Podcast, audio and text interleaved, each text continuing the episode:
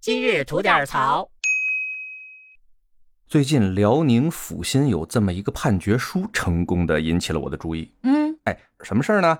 呃，一个妹妹赡养哥哥，赡养了二十年。嚯，哎，因为哥哥瘫痪在床嘛，哎，这个妹妹呢就伺候这个哥哥啊，嗯什么都管这个哥哥没有子女吗？啊，有个闺女啊，但是一直呢是在外打工也好，或者怎么样也好吧，反正就是没有啊尽到赡养老父亲的这个义务。嚯，哎，都是这个妹妹在做。嗯，结果呢，前一阵子呢，这个瘫痪的兄长呢不幸离世了，嗯留下了呢几万块钱的这么一个遗产。嗯，哎，一说分遗产，这个闺女就回到家里来了。嚯， 哎，然后呢就说这个除了该还这个姑姑的钱以外，嗯，哎，剩下的钱姑姑是一分别想得啊。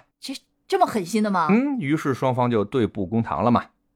哎，最后呢，这个法院的判决呢，就是哎，你这个别没良心，对吧？嗯这已经是伺候了你爹伺候了二十年，哎，该怎么着给人钱给人钱，反正最后呢判了给姑姑呢三万块钱，嗯，哎，也算给好人一定的补偿，对那吧？是，哎，为什么我说他这个判决书引起了我的关注呢？嗯来，我给大家读两段啊，嗯这个法院的判决书啊。第一段就是，本院认为人间最大的爱是父母给子女的爱，人间最深的情是父母给子女的养育之情。本案的被继承人马振文生前身患二十年的重疾，本已尝遍世间疾苦，事后因留下八点四万元的房屋动迁款分割问题，致两位至亲对簿公堂，奈何？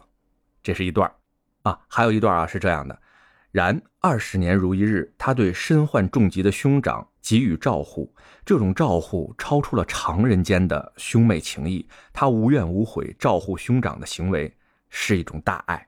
嗯，太棒了，哎，这个我看了不少判决书啊，这份判决书的确是相当有人文情怀对，的哈很。温暖哎嘿嘿，嗯，对呀、所以呢，这个判决书呢被网友们称为啊行文最为感人的判决书。嗯。